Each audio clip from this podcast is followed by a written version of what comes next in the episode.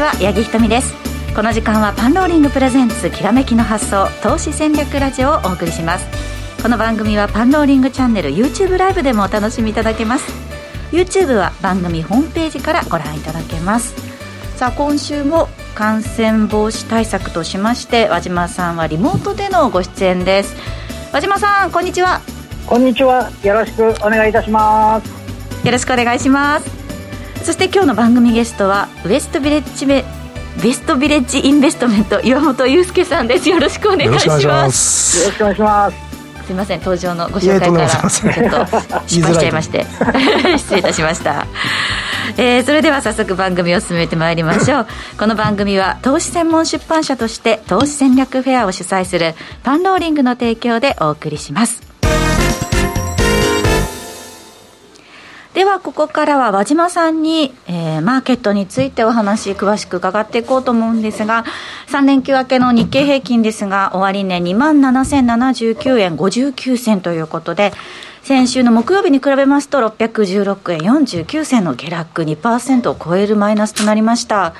まあ、2万7000円はなんとか保って終えたというところですけれども、和島さん、週末ちょっとね、アメリカがだんだんと下げまして、はい、なかなか厳しい3連休明けのスタートとなりましたね。そうですね、八木さん今八木さんが今おっしゃった通り、だんだんと下げて、まあ、あの要は、えー、ちょっと2つ、ね、悪材料が重なるような形になってしまって、日本が休んでいたあ、えーと、金曜日というか、まあ、木曜日の夜については、アメリカの CPI ですね、消費者物価指数が、えー、前年同月比で7.5%の上昇になったと、まあ、市場予想を上回って、えー、利上げピッチが早まる、ないしは利上げ幅が拡大するみたいなところで、えー、警戒、えー、されたと。で、翌、えーとまあ、向こうの時間でいうと金曜日の方では、今度はウクライナの問題ですね、はい、まあ、特にあのホワイトハウスのサリバン大統領補佐官ですねが、ウクライナの国境でロシア軍が増加して、プーチン大統領が命令すればいつでも侵攻が始まる可能性があると。えー、アメリカ、イギリス、まあ、これ日本もそうですけれども、えー、自国民に退避を促したということで、まあ、地政学リスクがちょっと高まりましたと、うん、まあ、この2つのあの材料でニューヨークダウは、えー、2営業日2日間で、えー、1030ドルの下落になりましたと、ね、はい、であのこの時点であの日経平均あのシカゴの日経平均先物は2万6930円ということですから、えー、これも八木さんおっしゃった通りで、あの2万7000円の、ね、攻防というのが今日、えー、まあ一つこう注目されるようなあの形になりました。はい、でえーとまああの午前中のところは一時この2万7000円割る割る割らないみたいなところだったんですけど、えっと、前引けのトピックス、うん、東証株価指数が2.02%の下落だったんですね。2%超えたんですね。そうですね。なので、午後少しトピックスが下げ絞って始まってきたっていうのは、えー、日銀の ETF 買いがあの入るのではないか、うん、あのまだこの今あの、えー、午後4時の段階ではまだ分かりませんけれども、えー、入ったかどうかもちょっと微妙な感じがしますが、でまあ、物色動向とすると、このアメリカのえー、下げた2営業日は、とりわけあの金利上昇を嫌ったハイテク株の下落ですね、はい。えーまあ、ここが少しこうあの厳しい下げになってしまったというところで、うん、えー、東京エレクトロンあたりはあの増額修正したんですけど、結局、今日570円安というところで、まあ、ただ一方で、どうですかね、資源価格、えーと、原油価格が、えーと93ドル台ということもあって、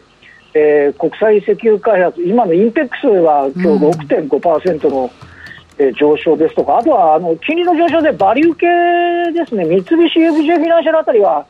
えー、1%の上昇ということで、まあ、はい、ほぼ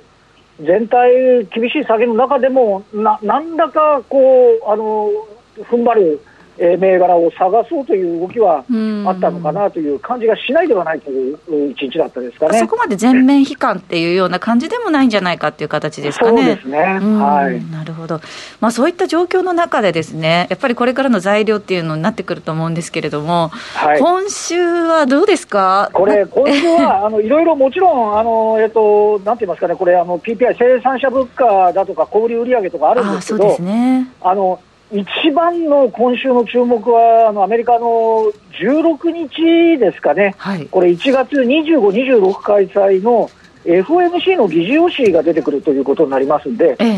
いや要はこれ、2月は FOMC ないんで、3月のもう FOMC に向けて、えー、ここでどんな議論が交わされて、えー、高の人がどんなこと言ったとかですね、そのようなことで、まあ、もう要は地ならしを伺うような、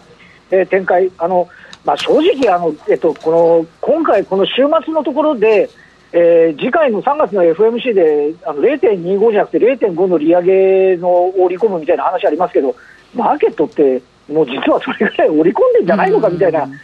ところもね、若干なんかあるような感じもするんですけど、まあ、そうしたところを、はい、まあ、よくはあのなんていうんですかね、話の内容という、えー、議事要旨の内容というよりは、アメリカ株の方に悪抜けが出るかどうかっていうね、ちょっとそこのところに一つポイントあるかなっていう気がしないではないですよね。ね前回のね、FMC の際は、その議事要旨が出て、さらにちょっとみんなが思ってたよりも高派だったので、びっくりして、ちょっとマーケット混乱したっていうところがあるんですけれども、はい、ある程度、もう皆さん地ならしというか、できててっていうことなんですかね。そうですね。で、あの、特に、あの、あの、なんて言いますかね、1月の FMC、あの、えっと、20、これ、えーと、日日経平均でいうと1月27日が2万6044円で、この日の引け値は2万6170円だったんですけど、これ、日本が最初に FMC の結果を受けて、あのすごい勝手に警戒した部分があって、アメリカは実はこのあのよあの夜は結構冷静な対応だったんですよね。なので、えっとまあ、あの要はあり手に言うと、ここのレベル感をあの日本とすると守れるかどうかというのは、一つ、まあ、ポイントにはなってくるんですけど、はい、まあ、アメリカの方としても、あの要はあの一つこう、悪抜け感が出るのかどうかっていう部分と、うん、あとはこれ、なかなか難しいんですけど、あのなんていうんですかね、あの教科書通りに言うと、えー、金利が上昇するんで、えー、PR の高い、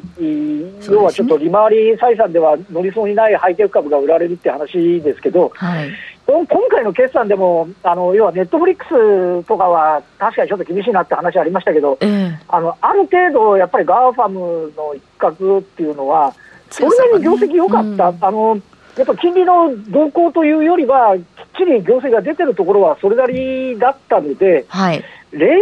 ね、こういうところを見直せていけるのか、ないしはやっぱりだめだって売り続けるのかですね、あの残念ながら、なんとなく国内要因というよりは外部環境に 注視せざるを得ない状況っていうのはまだでこのあの性格リスクも含めてあるのかなっていう感じはしないではないというところですかね、はい、そうですね、そういった意味ではね、確かに今お話ありましたけども、地政学リスク、ウクライナ情勢がどう動くかっていうのも、まあ、横目でにらみながらといったところですかね。はい、これ、もう地政学リスクっていうのは、いつもそうですけど、あのね、あのそれをに向かって、いつまでも、えー、懸念材料というよりは、こちらの方はね、いずれかの段階で、あの、悪抜けないしは、あのもう一段あの警戒する場面あるかもしれませんけど、えー、どこでね、反転していくのか、まあ、ちょっとあの予断許さないにしろ、マーケット的にはあのいつも大体どこかで織り込むっていうパターンでもあるので、まあ、そこがね、どこでそういうふうな形になっていけるのか、まあ、少なくともちょっと、えー、日本が3連休間のところでだんだんと来られちゃったんで、やっぱりちょっとね、警戒感高まっていることは否めないなというところでもありますよね。はいえー、ここまで和島さんに今週のマーケットの見通し、注目点などを伺いました。この後は本日のゲスト、岩本祐介さんにじっくりお話を伺います。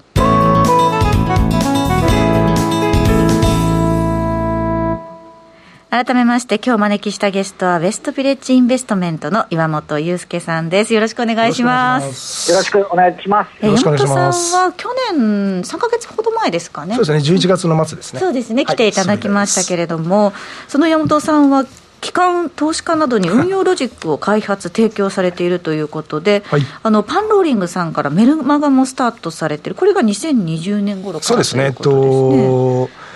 どれぐらいですか、2012年、3年ぐらいまでは、はい、結構パンローリングさんとお付き合いがあったんですけど、うん、その後ちょっとシステムをシステムを作る方に集中してまして、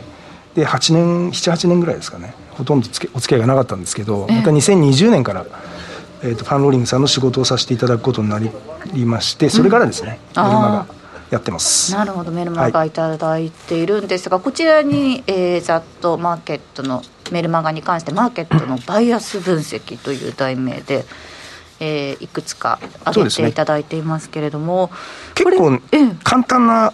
分析なんで、うん、えっとあこんなんでこれぐらいのパフォーマンスが出るんだなっていうことをまず実感していただきたいということで、はい、まあ、簡単なメルマガっていうんでしょうかね。簡単なストラテジーシステムのご紹介をしてるっていう形のメルマガにしました。これ不定期ながらということですね。そうですね。最近ですね出してないんですけど。あそうですか。サボってまして。じゃそのあたりちょっと頑張っていただいて。そうですね。またあのあのやろうと考えてるんで、えー、はい、はいではまあ具体的に内容も見ていきたいと思うんですけれども、はい、これあの今日グラフ用意していただきました。それがですね、えー、累積損益曲線というものそうですね、あのまあ、ずっと1回1回のトレードの損益、まあ、勝ったり負けたりするわけですけど、まあ、それの損益をずっと加算していったものですね、うん、でこれやってみるとでも利益は積み上がってるそうですね、ね、なのでまあ基本的に右上がりになってれば、まあ、一応勝ってますよっていう。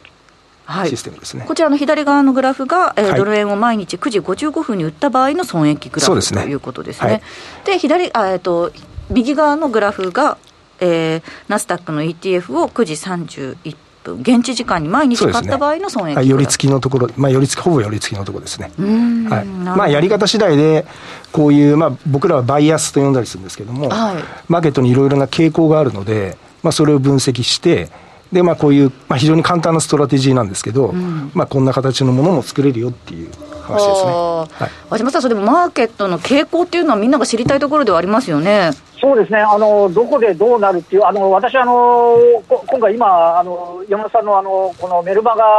あの、2回目と4回目、あの日経平均とかトピックスのバイアス傾向っていうところも読ませていただいたんですけど、うん、これ、確かにあのここの,、ね、あの動きの状況ですとか、あとはまあ、それに連動するあの225の連動方針の日中のバイアスについてのご解説だとか、結構あの、なんとか分かりやすく解説されているんで、あのこう見ていると、うん、いやよく分かるなっていう感じはしますね。そうですね、あの、はい、図もたくさん使いながら、丁寧にしっかりと、はい、えー、メルマガで説明いただいているということで、今、和島さんからもありましたが、岩本さんのこのレポートが1回から4回まで、はい、えー、今のところ出ているということで、今後もあのそうですね、ガシガシ更新していくと、サボらずに更新していくと いうことで、えー、ご興味ある方、メルマガのご登録、番組ホームページ、ぜひご覧ください。よろしくお願いします。お願いします。さあそれでは今日持ってきていただいた資料に関して見ていきましょうか、はい、今日はですねマーケットの公開図日経225ドル円編ということでお話を伺っていきたいと思います、はい、前回あのご登場いただいた時にもお話しいただきましたけれども出来高分析見ていくということですね、はい、えっとまあマーケット公開図っていう形でパンローリングチャンネルでずっと毎週毎週月曜日、はい、まあ、この番組の後にですねやらせていただいてたんですけども、えっと、1月の末で1回あの不定期という形で、うん、えー、形にしましてで、まあ、今回ですね今日が久しぶりの、まあ、2週それでも2週間ぶりぐらいですけども、えー、やってやらせていただくことになりました、うん、であの出来高分析基本的に出来高の分析をして、えっと、マーケットの方向がこれからどうなるかっていうことを分析していこうって話なんですけど、はい、通常皆さんが、えっと、出来高分析って言いますとえっとまあ、今上の方に日経225のミニの5分足が書いてあると思うんで、出てる、チャートが出てると思うんですけども、うん、下の方が出来高になっていて、まあ、時間の経過ごとに、まあ、何枚、あるいは何株、出来高ができました。で、それの分析をしていこうっていう形のものが、今までの出来高分析だったと思うんですけれども、えー、2枚目のスライドの方なんですけど、えっと、これがですね、価格帯別出来高、まあ、ご存知の方もいらっしゃると思うんですけれども、価格帯別出来高という形で、出来高の方をですね、まあ、横の方、さっきは縦グラフ、棒グラフだったと思うんですが、はい、今回横のグラフになります。で、これはですね、何をやってるかと言いますと、時間の経過ごとに出来高がどれぐらいできてるかっていう話ではなくて、いくらの価格で、どれくらいの枚数、どれくらいの株数ができましたかっていう分析なんですよ。ええ、なので、ピンクのラインのところに2万9600円という価格が出てると思うんですが、うん、まあこの2021年の4月の8日、まあ、あの結構昔なんですけれども、この日の1日のマーケットの中で、一番出来高ができたのは2万9600円だったということがですね、分かることになります。そうですね。これすごく分かりやすいですよね、ね、目で見て、ね、これを使って、うん、まあ、マーケットの分析していこうと。いうのが価格帯別出来高分析の基礎です。で,、まあ、でこの、あのー、チャートは1日だけなんですけど、えー、これは例えば週間ベース1週間ベースでやったりとかあと月間ベースでやったりとか、うん、あるいはもっと短く考えるともう一番短いだと例えば1分。1分足使ってやったりとかするようなこともできるんですけど、まあ、今日は、えっと、あの冷やし、1日のものと、それから週間、1週間の出来高の分析っていうものをちょっと紹介していこうかなと考えております。はい、で、この後ですね、日経225の先物と、それからドル円の方の説明をしていこうと思うんですが、ちょっといくつかですね、3つほど、あの、言葉、用語の整理をちょっとさせていただいてから、えっと、具体的なその話にちょっと入らせていただこうかなと思っています。まず一つ目は。えっと、3枚目のスライドになりますね。えっと、あまり聞き慣れない言葉だと思うんですけれども、POC。POC。えー、日本ではまだほとんど聞かれない用語だと思うんですが、はい、ポイントオブコントロールと呼んだり。します。これ、妹さんが作った言葉ってわけじゃなくて、違うんですね。あのアメリカではあの普通に一般的に使われている言葉ですね、はい、あのマーケットプロファイル分析っていうのをご存知ですか？ね、うんうんうん、マーケットプロファイル分析ご存知の方は、えっと、モードという言葉があって、はい、やっぱりこれと一緒なんですよね。で、アメリカでは意外とこのポイントオブコントロールとか、まあ、POC、POC って呼ばれたりするケースが多いので、私は POC、POC って言ってるんですけれども、で具体的に何かっていうのは、先ほどちょっと説明した通りなんですけど、その日の出来高が一番多かった価格のことを POC と呼びます。はい、なので今日、この4月の8日ですと2万9600円。この POC が一番あえー、と2万9600円が POC だったってことですね、うん、えでこれのですね意味合いなんですけどもこれも意味合いいろいろあるんですが簡単に私がピンク色の文字であの解説を一応加えておいたんですが資料の方、はい、後でまた資料をご覧いただける方はご覧いただきたいんですけどそ、ね,、の日の出来高が一番多かった価格、マーケット参加者が意識した価格っていうことですね。そうです。ね。結局、この日の2万9600円というのは、うんえっと、買い手と売り手が一番売買を行った場所じゃないですか、はい、でその売買を行った理由が何なのかっていうのは分からないですけれども、うん、その日、この4月の8日に関しては、2万9600円というのが、そのこの日の投資家にとって、一番居心地のいい価格っていうのかな、うん、取引をされた価格なんで、結局、この4月の8日以降に、この2万9600円という価格に戻ってきたときに、投資家、まあ、要は参加者が多かったわけですから、そこで何かしらのアクションが起こる。っていうふうにこの分析の仕方っていうのを考えます。なるほど、はい、次のページ見ていったらいいあともう一つですね、はい、えあすみません。もう一回3枚目のスライドで。お願い。します、すみません。もう一つだけですね、えっと、ちょっと理解しておいていただきたいのがバリューエリアというまあ、青い文字であの、青いところなんですけども、これはですね、はい、POC を中心とした、まあ、ポイントオブコントロールですね。を中心とした出来高の7割を占める領域を言いまして、やっぱりこれも、出来高が多かったところになるので、えっと、意識されやすい価格になります。これでいうと2万9650円からそうですね。660円50円ぐらいのところから、うん、えっと、下は2万9550円ぐらいのところ、この上と下の特に2万9660円ぐらいだと思うんですけどもこの上と、それから下2万9550円というのは結構バリューエリアとして、まあ、その上限下限ですね、うん、これもやはり投資家の人たちに意識されて、あのー、まあ、具体的にはサポートになったり、レジスタンスになったりする価格になるということになります。うん、これがポイントオブコントロールと、それからバリューエリアという、まあ、出来高分析やっていく上で、もう基本中の基本の用語になります。はい、で、次のページ、4枚目のスライドなんですけど、えー、っとですね、これがまた一つ重要でして、まあ、POC の使い方っていうことで、えっと、もう一つ、ネイキッド POC という用語がありまして、この2万9600円という先ほど POC があったと思うんですが、はい、えっと、翌日以降に、この価格帯というのは意識されることになります。で、この意識される価格、POC というものが触れるか触れないか。えー、これによってですね、触れてない価格のことを、えー、ネイキッド POC と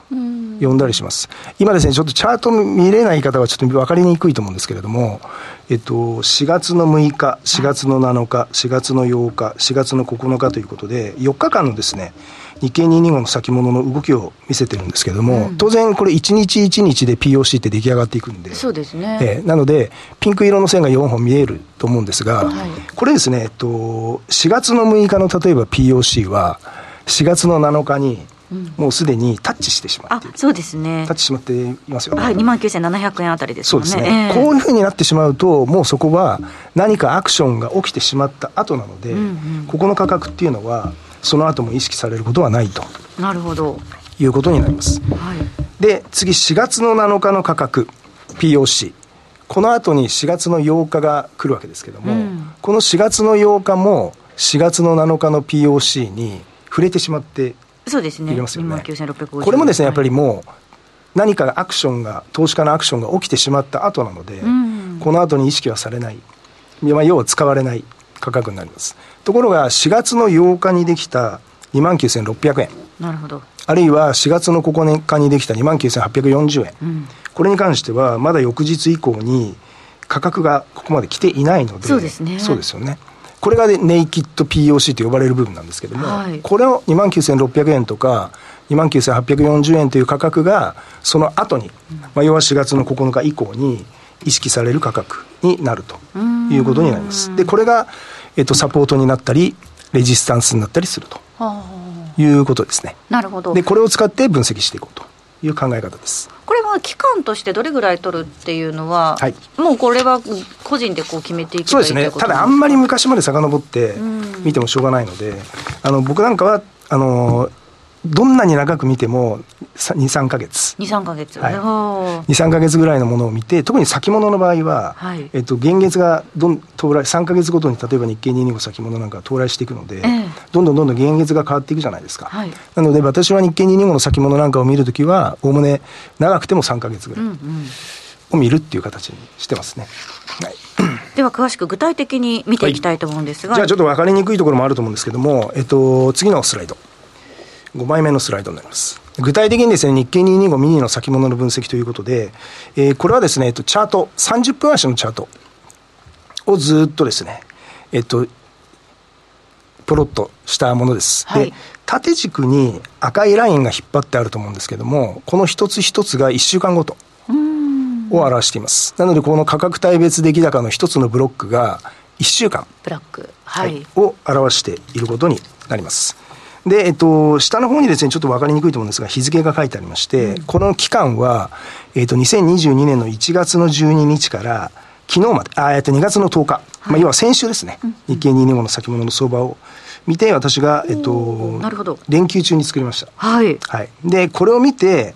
えっと、具体的に、じゃあどういうふうな形になっていくのかっていうことを、例えば今日、の月曜日どうなっていくのかなんていうことを分析していったりするんですけども、はい、どういうことが考えられるかというと、まず直近、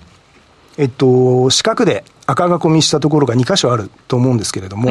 まず、えっと、終値の価格は大体2万7380円とか370円ぐらいのところで、日経225の先物はナイトセッションを終えました。うん、で、上2万7600円のところが、その前後、まあ、2万7600円から2万7700円ぐらいのところが、非常に出来高が大きい地帯になってることがわかると思うんですよ。はい、で、よく見ていただくと、そこにピンクのラインがあって、POC がある。うん、つまり、2万7600円から2万7700円ぐらいというのは、かなり大きな出来高があったんで、これ2万7300円から上がっていくっていうのは、なかなか大変な状態であると。まあ、つまり、あの2月の10日に高値2万7860円というのがチャート上にあのプロットしてありますけれども、うん、これを超えて2万8000一気にいくっていうのはなかなか難しい状態だっていうことが分かります。なるほど。はい、で、もう一つ分かることがあって、下、2万7300円から2万7000円ぐらいのところに、もう一つ赤囲みで四角で囲ったところがあるんですけれども、はい、これは先週と、それから先々週に、2万7200円前後ぐらいのところで、かなり出来高が大きくなってるっていうことがお分かりになると思います。うん、ということは、先週の時点では、ここはかなりサポートとして意識される可能性があるなと。いうことで、私はここにサポートゾーンということを書きました。はい、で、じゃあ上と下、どうなりやすいか。えー、もう少しですね、5枚目のスライド見ようと思うんですけども、例えば、上に行ったとします。27,600円のレジスタンスのゾーンを超えて、28,000円の方に向かっていったとします。うん、でそうするとですね、何がネックになってくるかというと、えっと、一番左側の方を見ていただいて、丸囲みしている箇所が2箇所あると思うんですけど、うん、えっと、大体1月の中旬から1月の下旬ぐらいにかけての相場で、2万8000円台半ばぐらいのところで非常に大きい出来高、うん、ありますね。ありますよね、はい、ここで買ってる人たちっていうのは、大幅な含み損を抱えていることになるわけですよ。ということは戻ってくると？そうですね。2万8000円を超えてきて戻ってくると、ここで売り物が出てくる可能性があるので、2万8000円を一気に超えて、上がっていくというのは非常に難しい。っていうことが分かります。なるほど。なので、例えば外部要因なんかがで、あの、なんていうんですか、ポジティブな外外部要因が出て、一気に超えてくることは当然あると思うんですけど、はい、このチャート上だけから見ると、2万8000円超えて上がっていくというのは非常に困難。抵抗がここであるんじゃないかということですね。逆に2万7000円から2万7300円のサポートゾーン下回ってしまうと、うん、出来高が非常に薄いんですね。そっか、そうなると、えー、下に来やすい。つまり、1月27日の安値がプロットしてありますが、2万6025円というところが、一つ、あの、目処になるかな、直近の目処になるかなって私は考えています。なので、結論から言うと、このチャートだけ見ると、えっと、上には非常に行きにくい。下の方が来やすい。特に2万7000円割っちゃうと。っていうのがこのチャートなるほど。になりますね、まあ、現物もね、今日は2万7000円攻防だったんですけど、ね、和島さん、今の話聞いていかがですか？そうですね、あの私たちがあのなんていうんですか、トレードをやってない人間からすると、あの確かにこの価格帯別出来高っていうのは、もうちょい長く取ってですね、えー、この価格ぐらいになったらちょっと下げ止まるんじゃないかとか、戻りが出てくるんじゃないかっていうようなことで見るんですけど、うん、今あの、岩本さんの話で非常によく分かりやすかったのは、まさにね、POC と、えーまあ、空いているネイキッド POC の位置関係を見ることによって、実際の、えー、これをトレードに生かせていけるっていうね、グラフになってるっていうのは、あの視覚的にも非常に分かりやすいなというふうに思いましたね。ですね、視覚的にそう、はい、今、あの山本さんの解説いただくと、さらに分かりやすいなという印象があったんですけ今、ちょっと和島さんおっしゃられましたけど、はい。高値のですね2月10日の高値をつけた2万7860円に、よく見ていただくと、ピンク色のラインがずっと走ってると思うんですよ。そうです長いのがね。これ実は、えっと、1月の下旬につけた POC2 万7800円ぐらいのところなんですね。うん、で、これを潰した後に、要は、ここにタッチした後に上髭つけて、下げてきてるんですよ。はい、まあ、だからこれは偶然かもしれませんけれども、一応我々は、まあ、POC まで来たんで、あもうそろそろ一回上値は限界かなっていう見方をしたりしますね。この先もですね日経225ミリの分析先物の分析でしたりとかあとドル円に関してですね、えー、分析詳しく伺いたいと思います。えー、そろそろ番組お別れの時間となってきました。この後パンローレングチャンネル限定配信で、えー、YouTube の方で引き続き山本さんの解説していただきます。この番組は投資専門出版社として投資戦略フェアを主催するパンローリングの提供でお送りしました。ラジオの前の皆さんとはここでお別れです。来週も素敵なゲストをお招きしてお話伺ってまいります。パンローリングプレゼンツきらめきの発想投資戦略ラジオ。今週はこの辺りで失礼いたします。